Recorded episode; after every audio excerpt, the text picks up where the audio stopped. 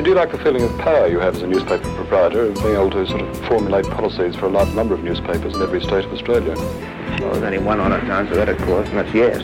Of course one enjoys the feeling of power. The newspaper can create great controversies, stir up uh, arguments within the community, discussion, it can throw light on injustices, just as it can do the opposite. It can hide things uh, and be a great power for evil. It's not a perfect system, obviously, but can you think of a better one? Hello and welcome to episode 7 of Murdochracy, a podcast that keeps an eye on the news and influence of News Corp, the most influential media company in the Western world.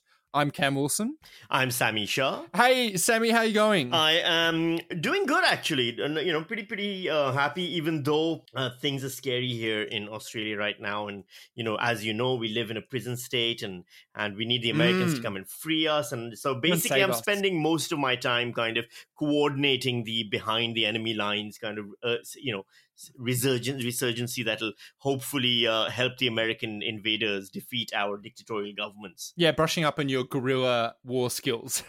yeah, you know, but that's just standard. You got everyone's always got to keep practicing. It's good for cardio, if nothing else. Yeah, exactly. And hey, have you finished up your uh, list of demands to agree to a net zero target for the government? Um, that, look, I'm still in with my party room. We're negotiating. We feel we don't want to be rushed into this. We've only had around nine to ten years to kind of figure things out. It's not enough time. Um, I was busy having an affair with someone who worked for me, uh, and so you know, I just got caught up in all of that and having multiple kids and things. You know how life is.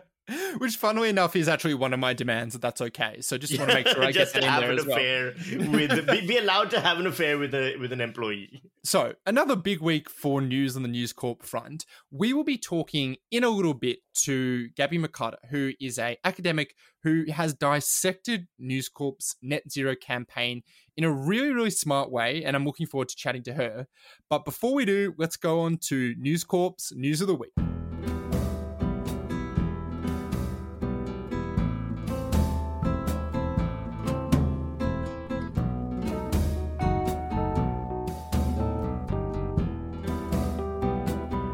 Time to break some news here on Murdochracy, and I've got a little scoop. Mm-hmm. Kevin Rudd's campaign for a royal commission into News Corp and Murdoch is actually growing into a new stage that hopes to mobilize the more than 500,000 people who have signed the petition.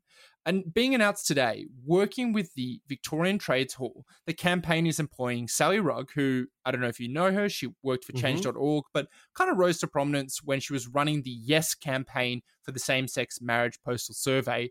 They'll be trying to push for a Royal Commission or failing that, or in, in addition to that, in fact, uh, some other potential policy changes. Sammy, how do you think that the actual campaign has gone so far when when uh, Kevin Rudd started up now quite a, a, long time ago to try and get some change in the media landscape? Well, it's really interesting. I've been thinking about this a lot recently. Um, you know, seeing the the coverage around it, and I think Kevin Rudd, and this might be my uh, analysis only, but I think Kevin Rudd was realistic going into this about what he might be able to achieve in terms of actual policy change because I, like many people, am skeptical that we might see any policy change. But the the the media coverage of it and the public perception that it has helped to foster and create, I think has been interesting.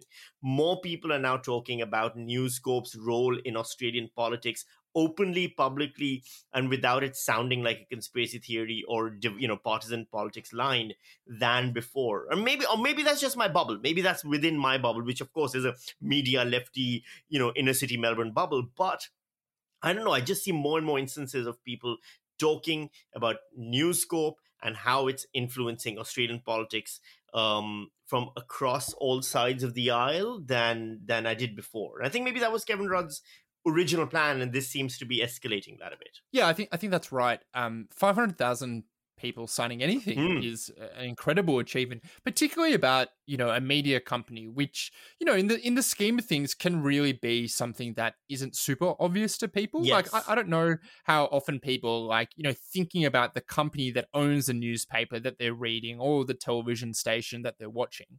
Um, it obviously is such a big issue. That's that's why we do this.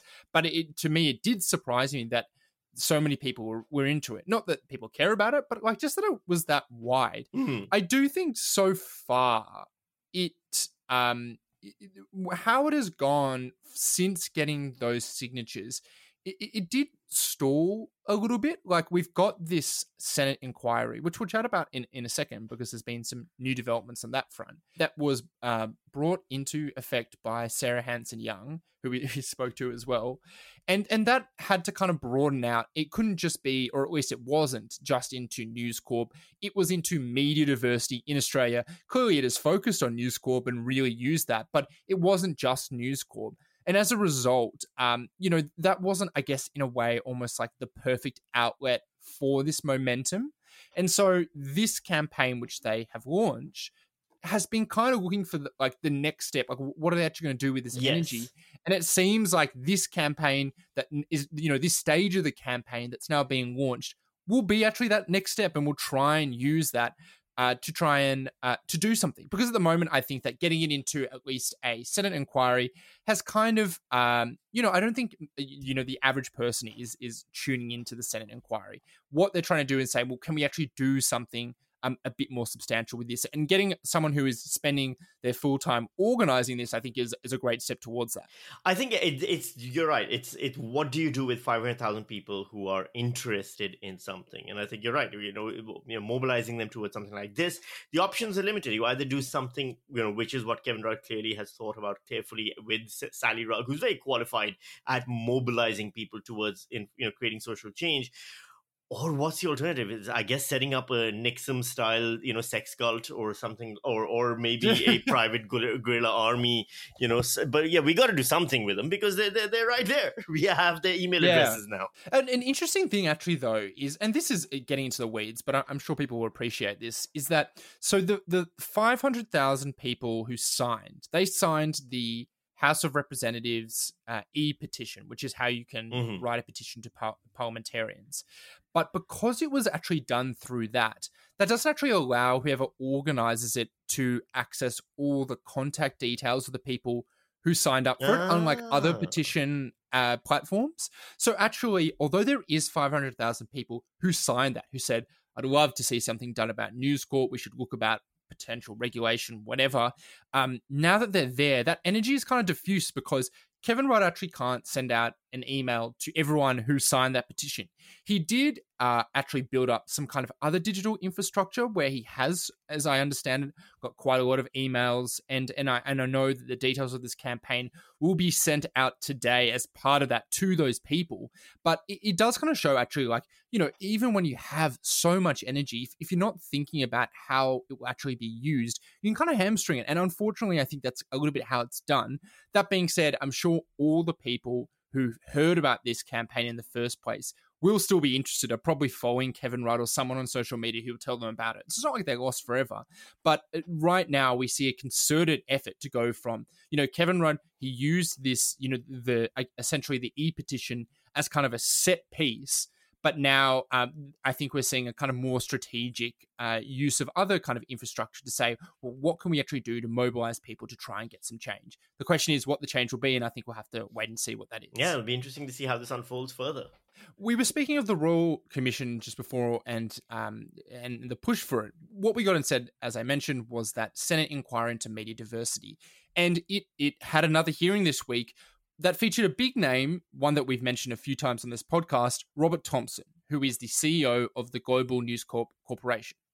He was grilled for just under an hour by Senator Sarah Hanson Young, Kim Carr, Andrew Bragg, and there were a few interesting tidbits that I want to share with you, Sam Mm. the the first one was he, spoke about the meeting that uh, he had with Scott Morrison in New York, and he claimed that they did not talk about their net zero campaign by 2050. He said actually the campaign was co- uh, coordinated by local editors, had nothing to do with him, had nothing to do with Mur- uh, with the Murdochs, and uh, when uh, Scott Morrison, who who went to New York, knew that he had Glasgow coming up, knew that there was a push for 2050, knew that News Corp was kind of trying to pave the way by running a campaign. Uh, apparently, it just didn't come up. that's I don't know whether that shows that uh, you know. I think well, okay. Here's what I think. He's trying to show that look, wait, it's not a concerted campaign in which we influence the government and all of these things. And you know, his attempt there is to show that look, you know, the government's independent. They do what they want. Scott Morrison, it's not a priority for us. But I think it comes across more as why aren't you talking about that? Why wasn't that one of the top things you talked about? How non seriously do you take this issue if you have the ear of the Prime Minister of Australia and you're not even bringing up the net zero campaign? Yeah, exactly. And I mean, look, these Senate inquiries, people know that they, they aren't supposed to lie to them, but they can be very, very uh, tricky and specific with their answers. And he said that they did talk about Glasgow, but he said that he didn't talk about the you know the net zero campaign specifically. But you know maybe they talked about generally what uh, what on news- what like what on earth else were they talking about regarding Glasgow? Like deep fried Mars bars? Like what could the oh, yeah. conversation have been about other than that? Just nice things to see yeah. when you're there. Good, good eats to have, places to stay. Yeah. Uh, they, they, I, he did actually mention they talked about a bunch of other things, including uh, Australia's uh, uh, uh, little stoush with the French mm-hmm. uh, and a few other things as well. But he said it was almost entirely international politics, which is interesting. Um, the senator didn't actually ask Sarah Hanson Young was questioning at the time. She didn't actually ask what domestic politics they discussed, but uh, I guess we'll just have to leave that a mystery. Another thing that they spoke about was Robert Thomson really kept the focus of his responses, his opening mm-hmm. remarks, and his answers on big tech. So he opened up by talking about these Facebook files, which was this big investigation that came out a few weeks ago of, of all these documents showing how Facebook knew about a lot of the negative impacts their services were having, but hadn't done enough to deal with it. Uh, Robert Thomson also talked about how much bigger Facebook is than News Corp, and he argued that big tech is actually the biggest issue facing media diversity. So very intentionally, he was trying to frame this being like, hang on, hang on, you know, News Corp isn't the issue here. You should be looking at these guys over there. You know, I've got the uh, introductory remarks, the opening statement he made at the Senate inquiry right here. It's really interesting the way he kind of phrases it. He goes, firstly, the digital ecosystem is dis- dysfunctional. While there's undoubted diversity, there's not yet sustainability even in new media, 10 smart men, women and men could launch a news website in Birmingham, England, or Birmingham, Alabama. And no matter how, I don't know why he focused on Birmingham, um, and no matter how clever or how canny, they would be doomed because content is not properly valued and the digital ad market lacks transparency. I was thinking about this because I'm right now I'm watching Impeachment, the uh, the latest season of the American Crime Story drama, which focuses on the Monica ah. Lewinsky scandal, right? And a big part of that story is Matt Drudge and the Drudge Report, which was basically a guy who just started a website publishing rumors, became a global sensation, and influenced American news, American media, and American politics. And the question remains can you see something similar today? And also, should you see something similar today? So it's interesting. He kind of goes down that road. Now, obviously, the, the you know the thing, and a lot of people can criticize him for is saying, "Look, he's just trying to distract us." He's saying, when are the problem. Look, the problem's over there." Um, and that's not to dismiss the fact that there isn't actually a problem over there. The, the digital media and Facebook and social media and everything are a problem but the way he's framing it, I'm not sure whether that's a good thing or a bad thing. I'm not sure whether 10 smart people in Birmingham's, you know, Birmingham, Texas, Birmingham, England, Birmingham, you know, India, wherever, can start a website and have it, you know, be influential in the whole world is a good thing or a bad thing still. But his idea seems to be that, look, where, you know, big tech is what's stopping it from happening I don't know. I, I think you know also mainstream media has also stopped that from happening for a very long time as well, and as we've seen in small town newspapers and and small town publications. Yeah, we. So I'm an internet reporter, and I spend a lot of my time thinking mm-hmm. about big tech, and I am personally uh, very receptive to what Robert Thomson was saying about big tech. I think that there are huge problems, and uh, we we do need to be doing something about them. And so, you know, when he's talking about ad tech, when he's talking about like you know sustainability of newsrooms and digital media, I'm like, yeah, yeah, but that also doesn't entirely excuse you. And and yes. it's, it's it's it's it's very uh, beneficial when you're talking to lawmakers, the people who are responsible for regulating, to point out that actually we're not even really that much of a big deal. You should be looking at those guys, like the people over there, not us. What I would recommend is uh is that we'd be looking at uh, both of them. I think is probably the answer. And and and you know we've covered this before. You know, and, and we're we're really you know beating this dead horse. News Corp and the tech platforms have these remarkable relationships where News Corp is riding on the back of the success of these tech platforms. You know, they have managed to get money out of them. They've managed to get partnerships where it promotes their content. When big tech is doing well, News Corp, almost out of all mm-hmm. the media mm-hmm. companies in the world, is doing well along with them. So, and and that's the interesting thing is in the um, in Robert Thomson's answers, he also took the time to say, you know, I quite admire Mark Zuckerberg and I thank them for paying us. They have slightly softened their tone on big tech because they, you know, they, they are getting good stuff out of them. They, do, they don't want to completely burn the bridge, but what they are trying to do is continue to get uh, you know, uh, policymakers, the people who are making regulations to look at uh, to look at big tech rather than them. And if in if in the process they can also make things a little bit better for themselves as well, well, I mean that's just great. Mm-hmm. And then there was one other thing which I thought was uh, pretty cheeky, actually. Uh, so the the the Mission Zero, the News Corp's Net Zero by 2050 campaign, also came up uh, from Senators Carr and Senator Sarah Hanson Young, and what they actually used it to to do was not to thank News Corp for its sudden progressiveness on climate change. They actually used it to say, well, you know, we talk about media diversity and you say there's more media diversity than ever before.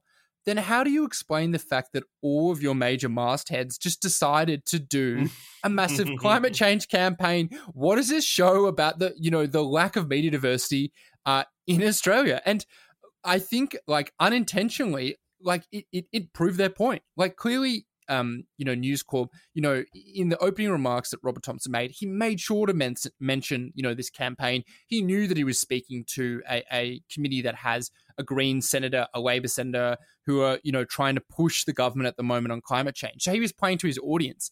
But unwittingly, I think it did actually add a little bit of fuel to the fire, being like, if all of a sudden you can make this radical uh, editorial shift in a coordinated fashion, it kind of actually does prove the point of your critics. Yeah, absolutely, and, and that was very clever. Um, you know, uh, turning off the well, not I suppose turning off the phrase is the wrong way of describing, but turning off the agenda um, put forward by News Corp to be used against them. But also, I saw them do the same thing. I saw I saw Robert Thomson do the same thing. Where, if you remember, Vice had come out a few weeks ago with an entire coverage around you know how News Corp itself internally is a very carbon neutral organization that you know aspires towards carbon reduction.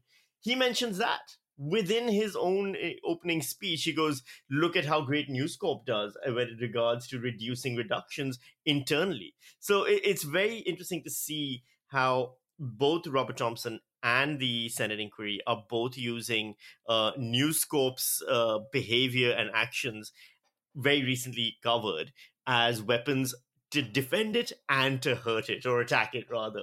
Um, it, it's it's kind of fascinating. One of the other things I found really interesting was he uses the phrase neo Malthusian ramblings. For those of you not familiar with the term neo Malthusian, I think it's the idea of of uh, of population control to limit climate change, which is a kind of uh, it's a actually kind of an eco fascist uh, point of uh, a kind of argument that we should uh, reduce uh, by often undetermined uh, methods uh, the amount of people so that we have less of a mm-hmm. consequence on the environment, which is we can get into it, but is, is actually kind of a bullshit argument. Yes. Um, I, I do find though, Sammy, the when when News Corp is is brandishing its environmental um, you know uh, uh, the the achievements it is has made its own personal corporate um, pr- uh, uh, progress. You know that we we have said we want a carbon price. You know, in in the early two thousands, that we have all this solar.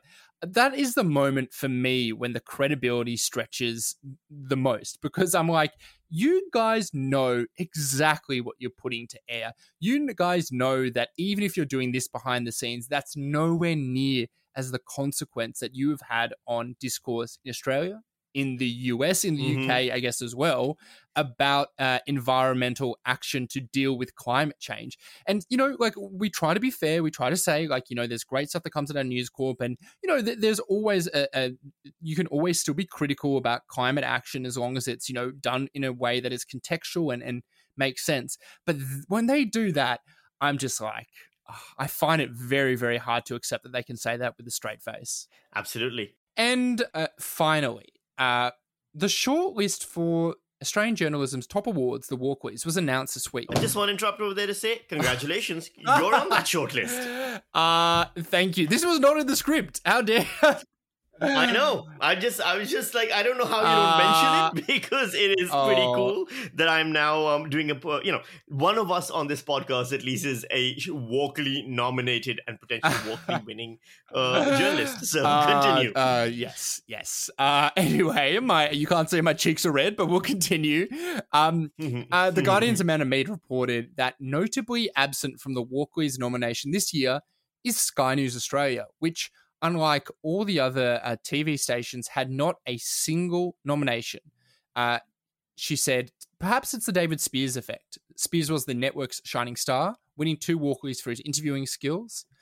Uh, and the Sky News won a Walkley in 2016 for its election coverage, which meant handing an award to journalism for Tony Abbott's former chief of staff, Peta Credlin.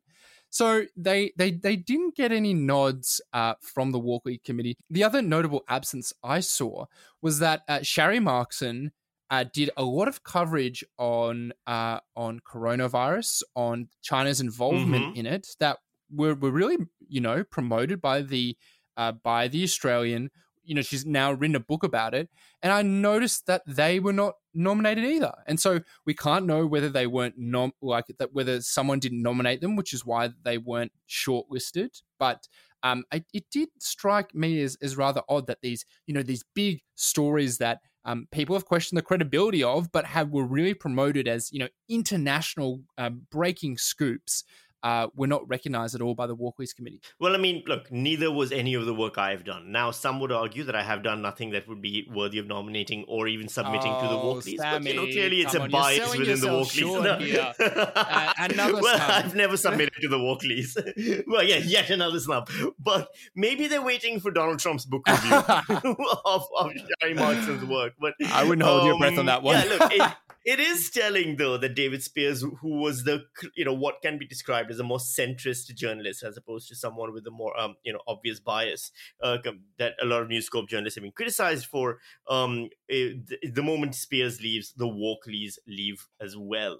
Um, I wonder whether they're going to look then towards finding someone to replace that gap, and then therefore getting back into that award consideration or just running a concerted campaign against the Walkleys and how left-wing biased they are and thus you know destroying the Walkleys credibility with their fans. Well, I think I think if I'm not mistaken, Sky News hosted the Walkleys last year, so it's a. And I'm not. I don't think Mhm. that, and and that's because I think it was telecast during coronavirus. But I, I'm not sure that they. It would be quite a heel turn for them to suddenly go from uh, supporting it to you know. Uh, uh, saying that it's a left wing institution of the elites, but you know, we, we've seen further stretches of the truth before, so maybe that is in, in, in the offing. And as always, we like to take a look at an example of good news scope, bad news scope. So this week's good news scope is one that I found, which um, eh, there's a bit of an irony in there as well. But you know, I, I'll give it credit. It's uh, Katrina Grace Kelly's column in the uh, the Australian this week, which starts with "U.S. has no right to point the finger at our handling of COVID." Which uh, I don't know if you've seen, but uh, uh, you know we've got a lot of uh, Americans suddenly deciding that Australia needs to be Mhm. liberated, including very famously Ted Cruz, Republican senator from Texas, who sent out a tweet saying, "I love Aussies. The history of rugged independence is legendary. I've always said Australia is the Texas of the Pacific. Really? Have you? Really? Who has ever said that? The COVID tyranny of the current government is disgraceful and sad. Individual liberty matters. I stand with the people of hashtag Australia. Um, and you know, we today we've also seen Candace Owens kind of come out and say that Australia needs to be liberated, and the, you know America needs to send an army in to free the Australian people. And uh, basically Katrina Grace Kelly's written a really nice column that kind of pushes back against the ridiculousness of it all.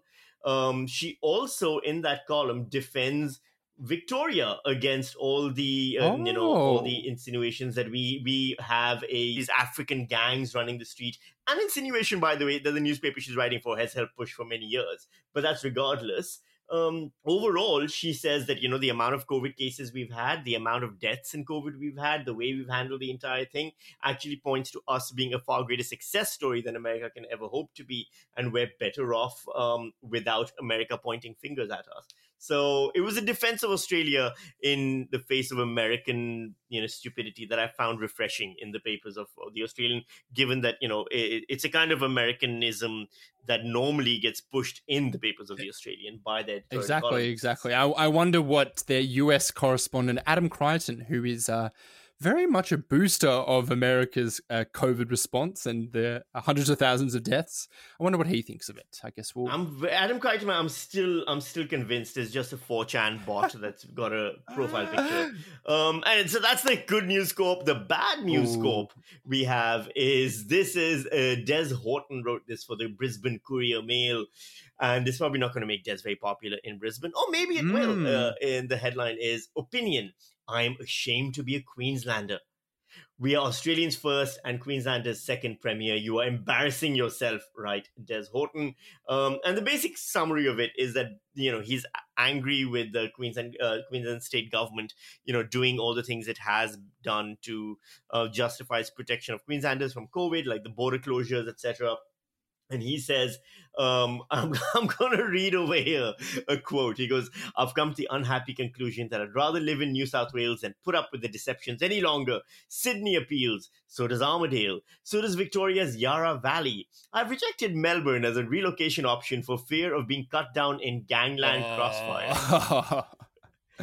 Once a Queenslander, Always always a a, Queenslander, Des. Des is uh he is News Corp uh, royalty. In fact, his son is the digital editor for Sky News Australia. So they are that that he Oh. has long been a uh, stalwart of News Corp in uh, Queensland. So he his uh, Mhm. his threat to pull up stumps would uh, would take away some of the heft of their um of our, our, our Queensland friends, who I know you're very fond of. Oh, you know how much I love Queensland. Ah, by the way, I always joke. I mean, it's a beautiful state with the dumbest people in the country. That's fine. Um, LNP Senator James McGrath, another quote, called the OIA the Gestapo of local government in Queensland. Agreed. That's the last line of the uh, column, which is basically less a column, more a collection of tweets, really, if you look at the way it's written. So, yeah, that's a very, very standard old school News Corp publication. Exactly, and I agree, uh, Sammy. Bad take. We should be proud to be Queenslanders if we are. Am I right? Yeah, absolutely. Absolutely. I mean, look, if it comes down to it, I will defend Queensland if America ever invades, just as much as defend Melbourne. I just want to put that out there.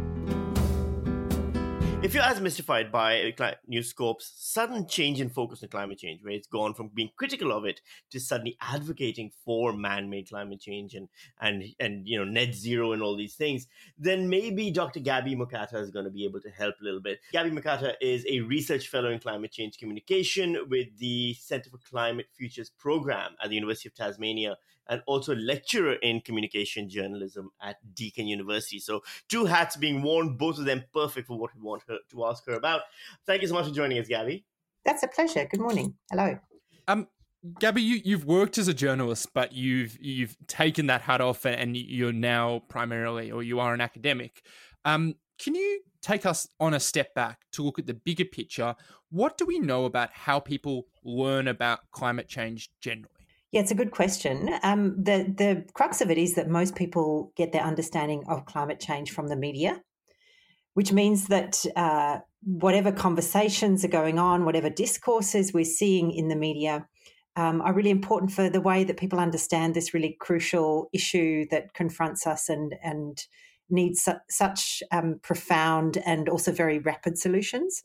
So um, the way that the media frame climate change uh, generally, uh, any media, um, really has an influence over how people understand climate change, what they think about what needs to be done, and their acceptance, I think, of any measures im- imposed by governments or um, uh, you know, uh, measures that we decide to take personally in order to um, reduce our impact on the planet. So re- it's really important, really fundamental. Media construct our reality, they construct what we understand to be true. Um, and so the way we see climate change as a debate play out in the media is really fundamental. How influential has their particular stance on climate change been, in your estimation? So the Murdoch Media, the News Corp um, media group, mm-hmm. yes. Well, yes. Um, I think both consumers of media and people who study it like I do, um, in fact, I do both, um, would have noticed for many years the particular stance that News Corp has taken. So um, I think it's probably quite well known and well accepted that there's been a, a climate contrarian or indeed a climate denialist stance that we've seen from News Corp um, for well over a decade, almost two decades. Um, that's been well established in, in public commentary and research. And, you know, we, we've seen um, particular terms being applied to those who argue for climate action, things like um, those arguing for climate action being called alarmists. We've heard them being called loons, you know, crazy loons. Um, people uh, that are doing, you know, advocating for for change on climate change that they're that they're they've got warming hysteria, if you like. Um, it's also been called so climate change has also been called a cult of the elite, and um, commentators from the News Corp stable have, have, have also said the, that the effects of global warming have really proved largely benign. So we've heard that kind of rhetoric. Um, but also in 2019, we've heard Murdoch himself say that there are no climate, no climate change deniers uh, at News Corp. On the other hand, we've also, you know, in as a in a long term way, we've seen News Corp um, outlets effectively campaign against um, Australian leaders who have tried to um, move forward action that we need to see on climate change, um, putting a price on carbon pollution, and so on. Um, and you know, Malcolm Turnbull uh, back in uh, 20, 2021, earlier this year, um, said that News Corp is in fact the most powerful political actor in Australia, and it's certainly been implicated in, in toppling um, several of our previous prime ministers as a result of their climate stance. So incredibly powerful um, and a profound influence on on both the climate debate and our political culture and the way politics plays out um, in this country. Gabby, when you saw when you first saw about this campaign, I'm not sure if you saw it in Nine Papers or when News Corp itself published something about it. Were you surprised to see them, uh, I guess, do this heel turn? Uh, personally, I was surprised. Um, I first saw it. Uh, I'm coming to you from Hobart, and I first saw it in the uh, the Mercury, which is um, a News Corp owned paper down here um, in Tasmania. Um, what that paper had, as all the other uh, News Corp tabloids did have on the first day of the campaign, was a 16 page wraparound um, for the usual for the usual um, you know publication of the paper uh, all dedicated to climate change. Uh, which was absolutely a first and quite astounding. So I'm not, I don't usually buy um, the print version of the newspaper, but I bought it that day. Yeah, sure. I'd, I'd love to see. How did you see News Corp selling its campaign? Because you know, straight up, it said not only are we doing this campaign, but here's what we're going to do. How were they trying to frame their role uh, now? I guess. Mm. Yeah, it's really interesting. Um, you can see this online still, and um, this came through also in the print publications. Um, uh, basically, criticizing, uh, you know, the three major political parties for their roles in not having um, been able to bring in uh, successfully bring in any controls to um, to carbon emissions um, and saying, well, you know, we're the adults in the room and we now will solve this. Um, and so this is our solution. We're going to put solutions forward. So this is News Corp suggesting that it, after all these years of climate denialism, can make a change on climate change. So so that was really surprising, really really surprising. Um, and and then also what's been surprising is um, after years of saying that um, the, the necessary changes that we need to make to cut emissions, uh, that these changes would be a job killer in Australia and that they, that um, a carbon tax would be or decarbonisation would be too expensive. That it tagged uh, so News Corp tagged decarbonisation for Australia back in 2015 as as costing 600 billion dollars. There's a complete about turn on this now.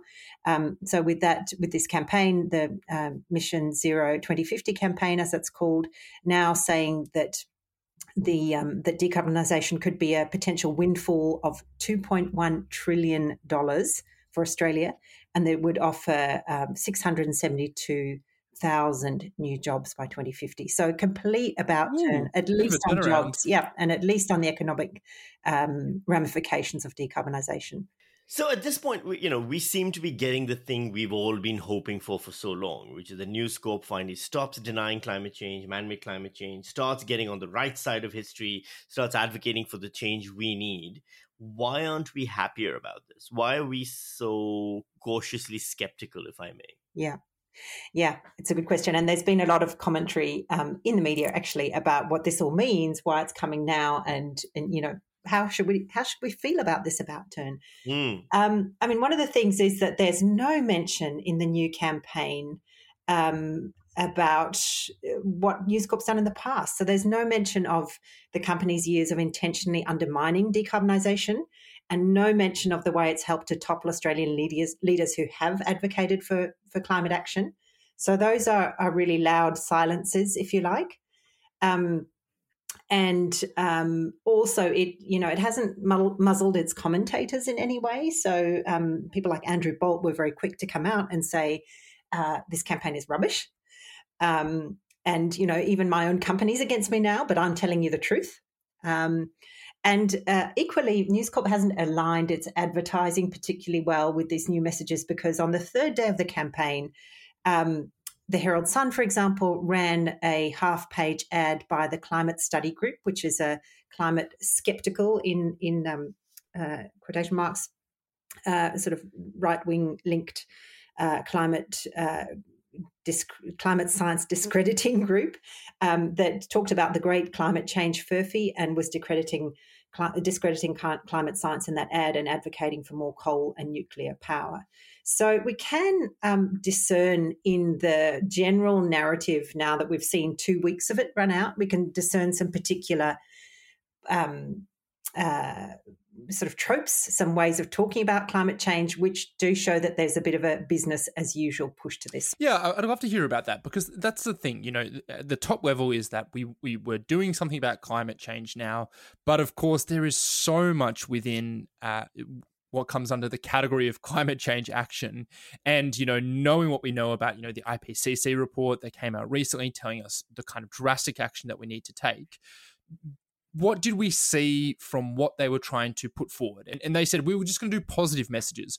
What are the positive messages about? Well, that's exactly right. They've said um, so. So interestingly, the campaign, in fact, one of the sort of campaign bylines is about putting Australia first which may sound positive, but uh, we need to point out that any effort to deal with climate change has to be inherently global because it's a global issue.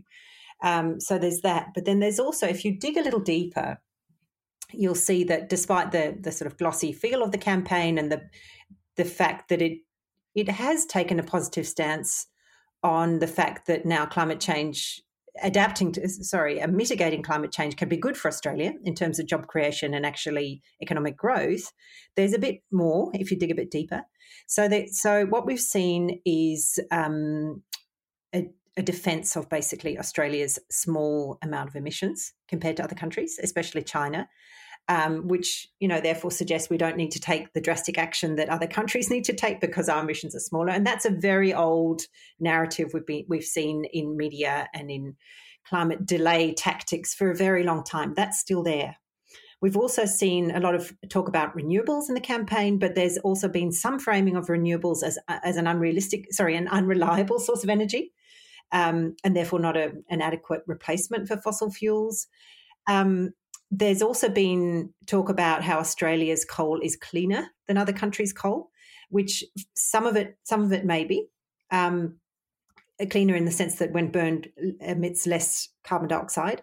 Um, however, the International Energy Agency, the IEA, in a major report earlier this year, year said that everyone, all countries, need to start quitting coal now if we're to stay within safer global warming limits. Um, of course, sort of backing the uh, gas led recovery rhetoric that we've seen from the Morrison government, Um, the campaign also promotes gas um, and promotes it as having half the emissions of coal, which uh, which is correct. Uh, however, burning gas, um, it, uh, although it emits less carbon dioxide, it allows for fugitive emissions, which means emissions of methane itself that escape during the extraction process. When that gets into the atmosphere, it's 30 times more powerful as a heat trapping gas than carbon dioxide over 100 years. Um, so there's that. And then we've also seen quite a lot of advocacy in the campaign for CCS, carbon capture and storage, which means trying to capture the carbon dioxide that's that's emitted when burning fossil fuels. This is not yet a proven way to reduce emissions from burning fossil fuels. It's not feasible at scale. Um, and we've also seen, of course, criticism of the carbon pollution price. And um, economists widely agree that this is the most effective way to encourage polluters to reduce greenhouse gas emissions. So we've seen that old trope also um, rolled out. And, and finally, and maybe most surprisingly, the campaign does make a big effort to spruik to spruik nuclear power. So, um, and this is quite surprising. It says that you know we we should be using nuclear, that our aversion to it defies logic, um, that we need it for national security as well as energy, um, and so that has actually been quite a large focus of the campaign as well um, despite the fact that um, that modelling shows that this is just not going to be an appropriate way to decarbonise our economies um, and uh, reduce emissions in time um, for the end of this decade, as we need to do. So. Um, those are some of the kind of the tropes and the ongoing business as usual rhetorics that we've seen. So I'm going to ask you to do something which you might be uncomfortable doing, but I think it's worth it as a thought ex- exercise.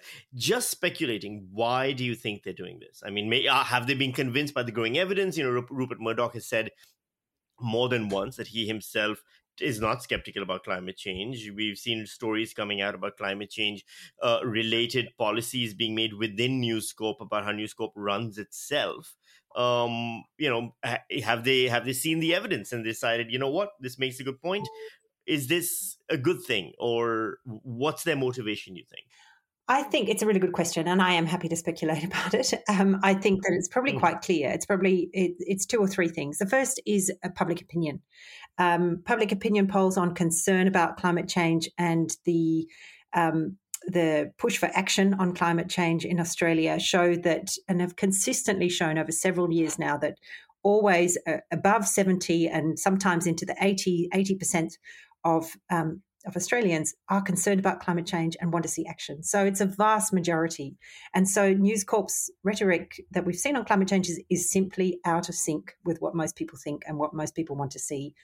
Um, and so you've got to work to your audience, you know, uh, work work to to what what the public um, public mood is on issues like this. So I think that's one of the reasons for the for the about face or the U turn, and the other is of course um, that advertisers are what make a media outlet profitable, and so uh, if you are uh, you know if you're spouting kind of rhetoric that is um, not palatable to the majority of your audience, you're also going to be losing advertisers who aren't keen to be aligned with that kind of that kind of position on climate change. So I would say those are two things. And then thirdly, of course, as we know, Scott Morrison right now is trying to negotiate with the Nationals ahead of the COP26 conference to at least be able to, to, to take a very minimal offering of a symbolic commitment to reaching net zero by 2050, at least that.